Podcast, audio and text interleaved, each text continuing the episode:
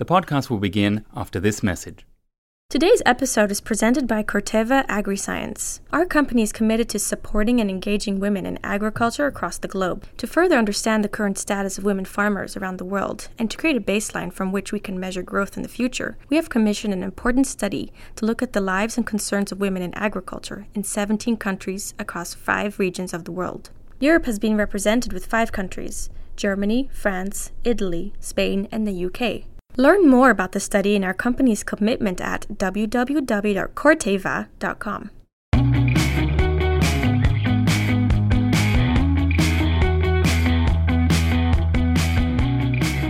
Hey everyone, welcome back to EU Confidential. I'm your host, Ryan Heath, the political editor at Politico Europe, and you're listening to the number one EU politics podcast. Welcome to a non summit safe space. You won't hear us talking about events that start without new ideas and end in deadlock on this podcast. Instead, we're going to talk about people trying to build positive communities. In this episode, we speak to Martin Bohmert. He runs the youth wing of Emmanuel Macron's movement in France. He's working to build a community of young voters, with eight political parties from across the political spectrum helping him out. Then I speak to Bill Gates, the ideas machine and philanthropist, who, along with Melinda Gates, wants to keep recent success in improving the world's health and living conditions away from party politicking. The podcast panel runs with the theme and compares the worldviews of Gates and those of the nationalists who are winning support across Europe.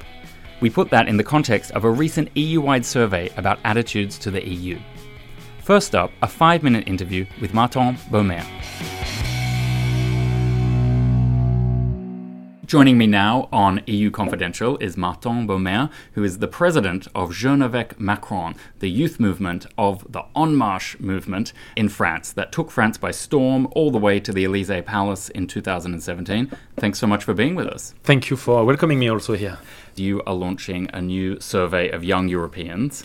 Of what we call the, uh, Euro- the Young European Survey, which is an initiative that we are leading with uh, eight European youth organizations across Europe. And the idea really is to go back to what democracy is, you know, asking people what is their opinion on Europe, what is working well, what is not working well, and then from that start working together on what are our core values, what do we want to defend for the next uh, European election. That's very important for us to go back to the roots of democracy. It sounds very idealistic, but it's also a bit of the playbook that you used in France, where people were very skeptical that this would go anywhere, that uh, Macron had substance or a real movement behind him. So, how was the 2019 European election plan comparing to what you were doing back in France? I think what we are doing is a little bit what all political movements should be doing at some point. They should go back to the citizens because the Euroscepticism that we start seeing in a lot of regions in Europe, one of the root cause of that is probably that we have forgotten to ask people what do they think because they are the center of the democracy. We knocked again on more than uh, 200,000 doors in France, asked the opinion of people on Europe, and we discovered things about French people. They really want, like more than 80% of them, they want to fight for Europe. They believe in the European project, but in the same time, they are also saying that the current Europe is drifting from the core values that were there at the beginning. So the idea is to keep doing that, now focus on youth because we believe that our generation should be able to have a strong say in those European elections. We have a lot of institutions doing that also. The European Youth Forum is doing that, but we want to do that as political movements, being able to bring to the table some key ideas that we want to hold. Mhm. And I'm already sure that there are some key topics that are at the forefront of what young people are, are thinking, especially climate change, Mhm. fight against corruption. Those are key topics. And is that is that the goal, policy change, or is it that you want to get MEPs into the European Parliament so that there is a younger, different set of people voting, or, or maybe you're trying to do both? It- It's, it's both. I think we need, first of all, to offer a new project for Europe. People are a little bit skeptical now. You can see also in Brussels, the atmosphere is a little bit gloomy, you know. We lost this enthusiasm about Europe. So we want to give that back.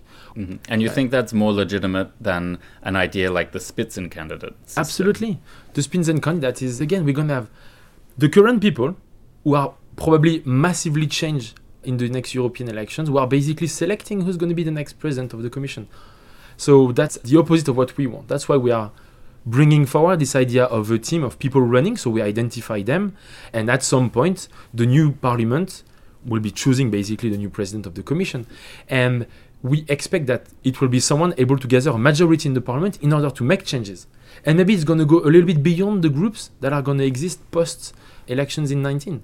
So that's a lot of questions, but we want to try to do things differently. And we've seen the 2014 Spins and Spitzenkandidat process as designated Mr. Juncker, and I don't know if the results at the expectation of the Commission five years ago, but there is a lot of things on the agenda that have not been delivered. We don't need to have 500 pages of documents asking the program because we are never going to deliver that. We know that from a fact. Uh, look at And the Commission today, the program they had. to Volt Europa, for example. That's another new movement that started, but they have very Uh, detailed. abso- absolutely. Well, we are close in what we believe on the diagnosis of Europe and what we want for Europe with Volt. We just have a very different way of doing things. They've published a 200 pages document, and then from that, they're going to do their national documents. We do the opposite. We start from the bottom. We go ask citizens, not only our members, but average young people anywhere in, in all the places, especially where people are not voting. So I'm going to let people know where they can fill out the survey now. If you go to bit.ly forward slash yes Europe, you can fill out this Young European survey, and the results will be announced on the 8th of November. So, Martin Bohmert, thank you so much for joining us on EU Confidential. Thank you very much, Ryan.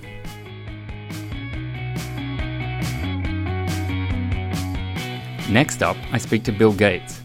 First known as the Microsoft co founder, his business partner Paul Allen sadly passed away earlier this week, then as the richest man in the world, and now he's better known as the co founder of the Bill and Melinda Gates Foundation. As you'd expect, the insights are fascinating. For example, he points out that by not spending so much on defense, Europeans have created space in their national budgets to make them the world's aid superpower. That's also a responsibility EU countries have to wear when they think about tweaking those national and EU budgets, just as the United States wears the responsibility of being the world's police force. Be warned, Mr. Gates likes his acronyms. When you hear him mention the MFF, that's the EU's seven year budget or multi annual financial framework. When you hear SDGs, that's the United Nations Sustainable Development Goals.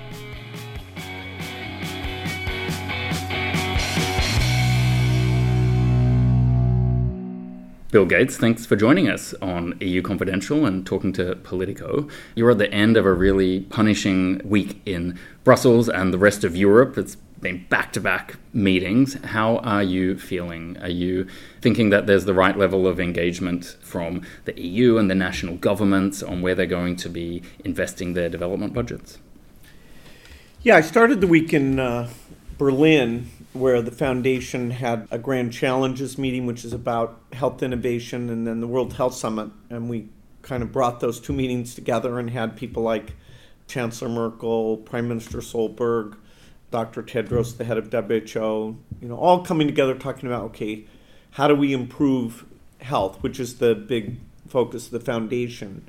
I came to Brussels yesterday about noon, and here it's an opportunity to understand where the the new MFF is going. Obviously, the parts of that that matter a great deal to our foundation are the research part, uh, where we get as much as that as we can to work on things like malaria or TB, and then the uh, overseas development assistance, all the stuff under heading six, where if you count the union plus the countries, over 60% of aid that's given across all areas, including health, comes from Europe. And so having Europe maintain this leadership, the generosity, you know, the example, it's super important. It helps us as we're going back to the US and still maintaining a bipartisan coalition. That how much of it is Africa focused?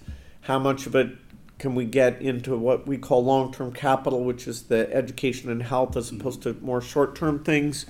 We had a couple of announcements here. One was a non-foundation thing because it's about energy investing, where Commissioner Moedas And that's uh, the energy breakthrough, this 100 million euro investment. Exactly. So we had that, and then we also today had the announcement where we're using European Investment Bank money and money from the foundation to fund companies to go in and do high quality diagnostics in African countries. Mhm. You've brought a innovation and data driven approach. Your work is leading to institutions like the EU getting more involved in these leveraged finance models so that their euros and their dollars go further when they invest here. Is that the key to winning that argument around generosity now that the political environment is a bit tougher, where you have people who are saying, hey, I want to look after my backyard. I'm not interested in what you have to say about Africa. It's Hungary first or it's Poland first. So, well, the aid trends have been mostly positive. The aid budgets didn't count too much on, you know, Italy, which has had fiscal difficulties, or you know, Spain. We hope they come back because they did some aid giving, and you know, we'll see. But all the big countries and the traditionally super generous countries, Netherlands, Norway, Sweden, they've been really good. And, you know, our feeling is we're spending money in a smarter way. So the grant money is what's really proven out and, uh, and maturing. This idea of where you take investment capital and you try to get a return, there are some areas where that'll work. But in these very poor countries, when you're talking about primary health care, there are things that at most they'll take a World Bank IDA loan, which is a very concessional, or they'll take grants. They can't borrow money on commercial terms to run a primary healthcare system. So we have to be creative. The first one is this diagnostic things where there could be a revenue stream from both the government and the middle class in that country. A lot of our agricultural things we think we can put into that format. But how much money for sub Saharan Africa can be put into that format. I would say it's still up in the air. These institutions are really glad that we're partnering with them to prove that the guarantee fund can be helpful.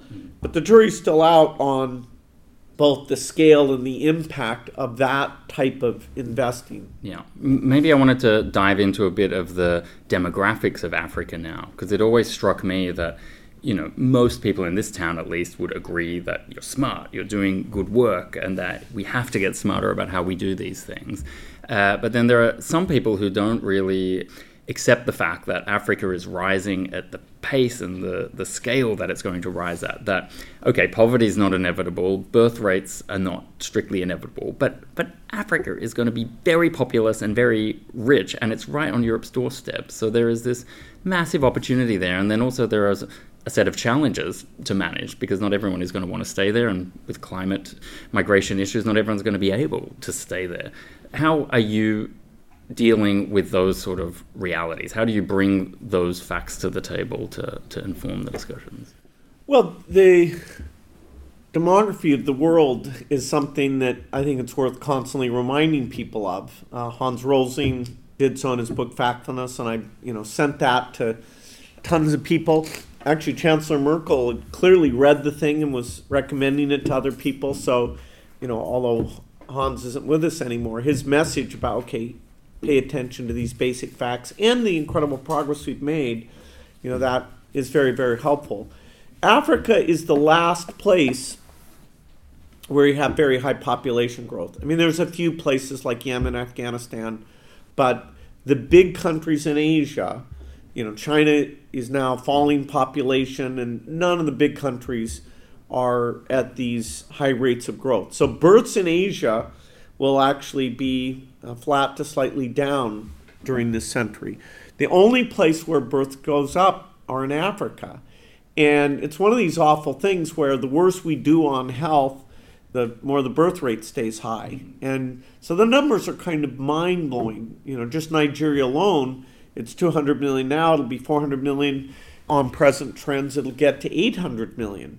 And so you think, okay, how are you feeding? How are you, you know, all the young men, do they have a sense of positive opportunity or do some of them join Boko Haram or its future equivalent? So, yes, the numbers in sub Saharan Africa are daunting.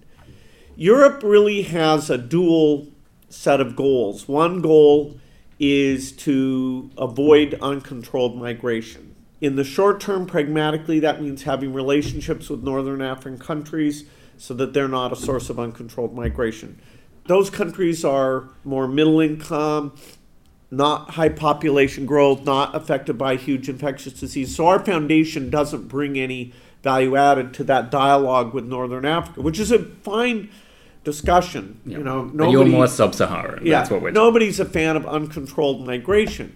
Now, in the long run, if you want to avoid wars, if you want to avoid pandemics, then the key is sub Saharan Africa. And that is not about short term job training programs or new border posts. That's about basic human capital investments, it's about quality of governance.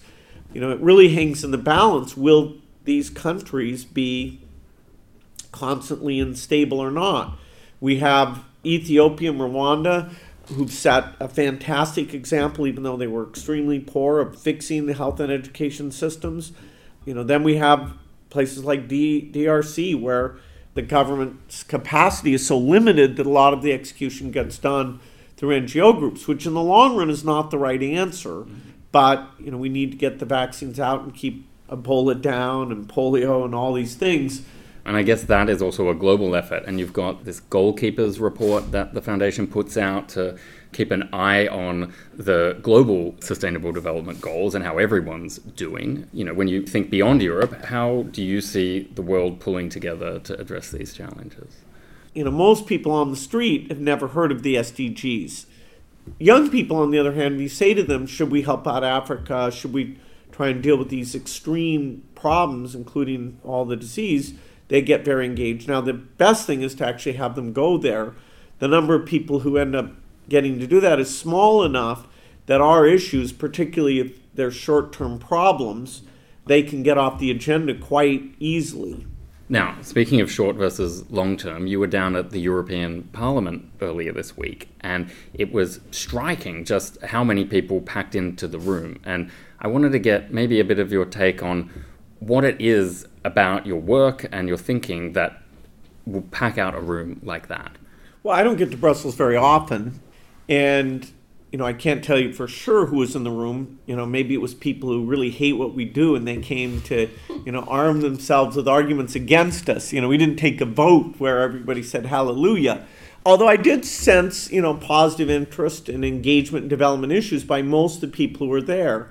And that's a good sign. You know, remember development, you know, cutting child to deaths in half. This is a a morally important incredibly successful area. And I'm always surprised, you know, if you announce a new software product, it's easier to get attention than a, a new vaccine. You know, we've tried to bring some more of that sophisticated communication. That's why we do the report. You know, if you go to our goalkeepers event, you know, our visuals are as good as any commercial company's visuals are. And we're trying to be creative. You know, we have this thing called Mosquito Week that, you know, my website is, you know, reminding people about the burden of those diseases. And, and you're the you're the good news. I don't know why I forgot that part. You know, we're in a world of bad news these days very often, and a lot of what you're doing is working, or a lot of the areas that you're working in. You know, yeah. if we're cutting child mortality by half, well, you know, that is better news than being stuck in a political gridlock, isn't it? Yeah, and, and you know, people are looking for consistency. They're looking for actors who their motivation is clear their willingness to stick to a problem is clear. Their willingness to say, hey, polio's not done. This has turned out to be harder than we expected. Working in Nigeria is not easy. Here's how we're going about trying to deal with some of those problems because getting extreme poverty down in Africa is not going to be anywhere as easy as it was in the big wave, the China wave and, and the India wave. It is just really difficult. When I looked at the you know 90% of extreme poverty in Africa. Even I, who know these numbers, that's like amazing. Or you look at the population of DRC, it's just oh my God. You know what does agriculture look like under that scenario? What does education look like? There's a lot of people who would say, okay, I want these problems solved. I trust Bill Gates, but I'm not Bill Gates. So what am I supposed to do to contribute? Well, ideally, the new MFF will get concluded sometime next year. And that even when the final compromises are all said and done, like this initial proposal, the research money will be going up a fair bit and the development aid money will be going up a fair bit. You know, those are two things Europeans should be proud of. They make a huge difference. They help raise the equivalent money in other countries and it is a weird system that all the countries have to agree unanimously. You know, in the United States, we can't agree a budget, and we only have the Republicans and the Democrats, and yet the percentage of time that we have a budget before the budget year starts is very small. So when I see, okay, 27 people and the heterogeneity across the 27 is probably greater today. You know, how does Poland look at it? How does Italy look at it? How does Sweden look at it? You know, these are vastly different points of view in certain ways. And that's why it's been interesting for me to meet with some of the leaders and see how they look at it. What was interesting, they all agreed that some compromise will be reached. There wasn't one of them saying, well, if they don't, you know, take care of me on my extreme thing, then, you know, I'm going to mess the whole thing up. You know, Poland was my surprise. I was interviewing Morawiecki, the prime minister, and I thought he would have been much more strong borders, keep them out in their rhetoric. And he was like, I don't necessarily want an influx in my country, but I need to invest in Africa, so I'm willing to write a check. And I was like, wow, that I was surprised at his openness there. Yeah, I mean, there's always this, you know, short-term angst versus these long-term investments, and the very fact they do it as a seven-year framework is kind of an amazing thing. It creates predictability. So, you know, thank God for Europe. At least for the things we do, it's super necessary.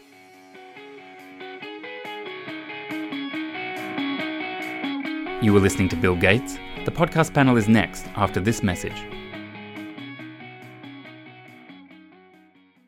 A message from Corteva AgriScience. Corteva is committed to engaging with and supporting women in agriculture across the globe. Our study found that although women are overwhelmingly proud to be in agriculture, gender discrimination is perceived as widespread, with some variation among the regions, but at significant levels everywhere. 68% of women farmers in Europe think that gender discrimination is an issue in agricultural industry though the tendency is positive and there is less discrimination nowadays than 10 years ago. 67% of European women in agriculture participating in the survey think that the key area that would help remove the obstacles to equality is to raise the public's awareness of gender discrimination in farming and agriculture. We believe that Corteva AgriScience, the agriculture division of Dow DuPont, has an important role to play in accelerating the progress. We explore additional steps, including further research, direct action, and partnering with governments, NGOs, and other groups to remove the barriers of gender inequality. Find out more about our commitment at www.corteva.com.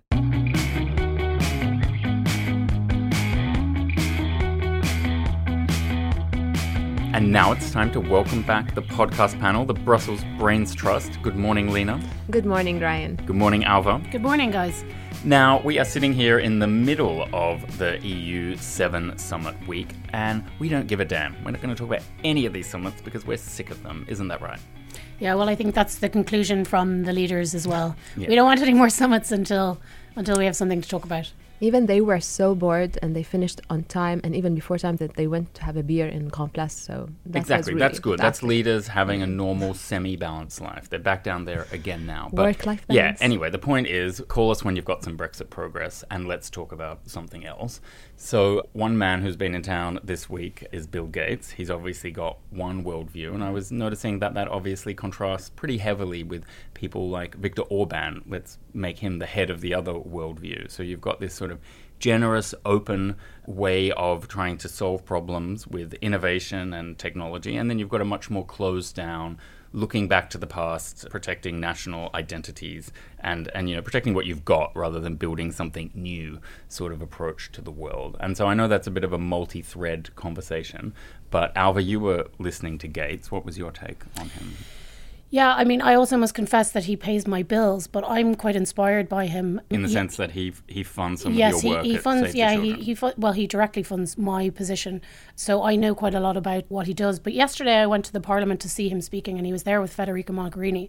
And I have to say, I've never, ever, ever seen a room in the European Parliament so packed. And exa- that was exactly what Federica Mogherini said. She said, you know, if I could have this kind of attendance at my speeches in Strasbourg, that would be great. He is really inspiring. I think. And he talked all about generosity, you know, European generosity and his generosity and what that means for the world. And one of the things I think that is really interesting is he's really taken on climate change now. So he was also here to launch an investment fund with the European Commission on, it's called Breakthrough Energy, and it's about bringing together innovators and funding innovation to tackle climate change in the wake of the IPCC report. So, yeah, he has a very interesting but kind of traditional worldview in that, you know, he's a multi billionaire and he sees that the world, we have so many problems and we can't do it by entrenching our views and, yeah, looking inwards. But I guess his view, Lena, is that you can solve problems if you have ideas. You know, you don't solve it with rhetoric, you don't solve it with tweets, you solve it with ideas. Precisely. Actually, back in 2003, Mr. Gates came to my own country together with many world leaders, and they launched something called the Jordan Education Initiative. That after all these years, it is paying off. They renovated many schools in the south of Jordan, and they are replicating it in so many other, let's say, third countries in the Middle East, in Africa, in Northern Africa. So uh, this is his uh, sense of philanthropist and his sense of humanity and his sense of like, let's put our values as a human beyond our political visions or him and his wife let's not forget as well she has a great role in in shaping the foundation and reaching out to the african continent and to make sure that she's always carrying this message around the world with her let's bring in the Viktor Orban worldview now. Or actually, there's two different worldviews. So Viktor Orban would say, you know, it's not my job to fund Africa. I don't want to enable more people to be able to come into Europe. So actually, let them sort themselves out. Whereas someone like Morawiecki, the Prime Minister of Poland, I think he would take a slightly different view, where he would say, I don't want these people in my country, but I recognize that we need to support them. And if I have to pay some money to keep them out, you know, he'd pay into things like those development funds to keep people in Africa. Yeah, I think there's this whole conversation as well happening in Europe about what's the relationship with Africa look like in the future. And this was one of Juncker's big plans that he launched in the State of the Union. He said Africa doesn't need charity. Africa needs better partnership and Africa needs investment. But the truth is, Africa also needs development cooperation. And I think that people like Bill Gates, they see that you cannot really spur on economic growth without tackling some social issues like mm. health, education, social protection. That's what we had in Europe. That's why we developed so quickly. And if you look to Europe and you look to the social model, you see that the social model is totally linked to our economic growth. And I think people like him see that. And Viktor Orban, who is a populist, just talks a little bit more in black and white and a little bit siloed as well.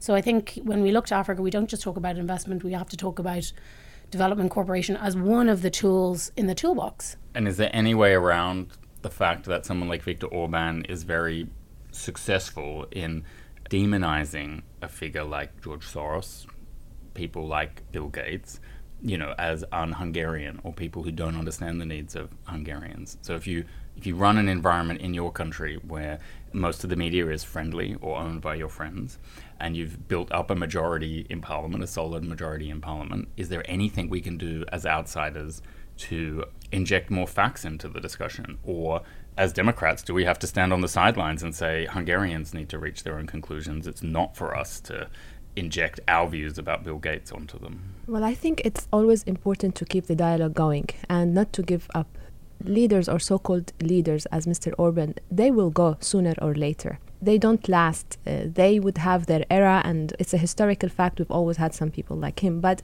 the European project is so strong, and the European values, I believe, it's so strong. And now, with all the external threats and with the relationship with the US precisely. I think with the Brexit as well, I think more the Union is in a period of re evaluating how we can keep this unity, how we can keep the faith in communicating our values and this will always be by open doors and that's by always having dialogues with the Hungarians and with other populism is going to be all over if we look at as well Latin America. I think one of the smart things about Viktor Orban is that he's attacking civil society at the moment, and that is a way of changing public opinion. You know, civil society communicates around a more broad and a progressive approach to how you do things, and he has directly now directly said to the European Union this week, ministers of foreign affairs met in Luxembourg, and his suggestion was, through his Minister of Foreign Affairs, that the EU should no longer fund NGOs that threaten, in quotation marks, the sovereignty of neighbouring countries. And that sees him very much aligned with very scary liberal forces in the world. So, for example, Egypt would also crack down on civil society. We know that there's crackdowns uh, across mm. the Middle East. And that he's importing that into Europe. He's importing that kind of we only want one view and that's yeah. our view And anybody else who says otherwise, particularly if they're funded from abroad, needs to go. Are there any learnings for civil society? Because it, civil society is a lovely label. It sounds great. But we know a lot of organizations who work in that sector, they have fairly left wing views of the world. We know he's a right wing leader. At some level, isn't he just trying to get rid of his opposition? So, you know, he's targeting something that should be broad based, but sometimes isn't broad based. So, is he actually just cleverly pinning down a civil society that's become a bit too narrow and a bit too left wing in its approaches? Absolutely, because he doesn't want, as you just said, any opposition, and uh, we have lived that in other parts of the Middle East, as you mentioned, Alva, and uh, we were hoping with the Arab Spring things change. On the contrary, uh, they are even more pressured, put into little cubes. But there, the system is different. There, there is no Europe to protect. There is no unity. So I still believe the people will come back to Europe it is more a winner card. You oh, well, Hungarians I mean? still support the EU. We look at this Eurobarometer that, that, came out this week. Hungarians don't want to leave the EU. They're not saying that. Mm. And maybe it's that civil society just looks left wing because so many leaders have become so nationalist and so right wing in their approaches. Maybe civil society didn't move at all. They just look more left wing in comparison now civil society is super broad. It can be a little NGO working for people with disabilities in rural or local areas, all the way up to organizations like Amnesty or Human Rights Watch. So, yeah, I think that definitely they get more media. But the idea that all civil society is bad or has even holds really liberal values is not true. It's just that very big ones do, and the ones that get in the press do. But if we start taking this weird approach to all civil society and, and banning civil society organizations from getting any money from people like Bill Gates or George Soros, we are actually hamstringing ourselves because lots of NGOs do things that are totally not against the government. In fact, they are helping people really in places where they don't have the ability to provide services, mm-hmm. even though they should. So, you know, George exactly. Sor- civil society steps in where governments fail sometimes. Exactly. And I think that is also a threat to governments. You know, they don't want civil society saying, here, look, we're doing this we shouldn't be doing it the government should be doing it. So it, it also it shines a, a, mirror. And i think that's one of the most important things about civil society. The idea that we're just leaving it up to hungarians i don't think it's our place but civil society in Hungary, absolutely, why not? They're talking to Hungarians in Hungarian. They are Hungarian a lot of the time. Um, I, I, I don't understand what's wrong with that. Good. That's what we've got to do. We've got to stay positive. Whatever Europe we are going to build, it requires people with ideas and positivity. So, Lena, Alva, thanks so much for joining us once again. Pleasure. Now, if you haven't joined the EU Confidential community already, we would love to sign you up officially. Go to politico.eu forward slash registration. That means you'll be sent the podcast each week and invitations to any podcast related event. Thanks so much for listening. As always, podcasting is a team effort, so thanks to Wei Dong Lin, Andrew Gray, and Anya Buntka.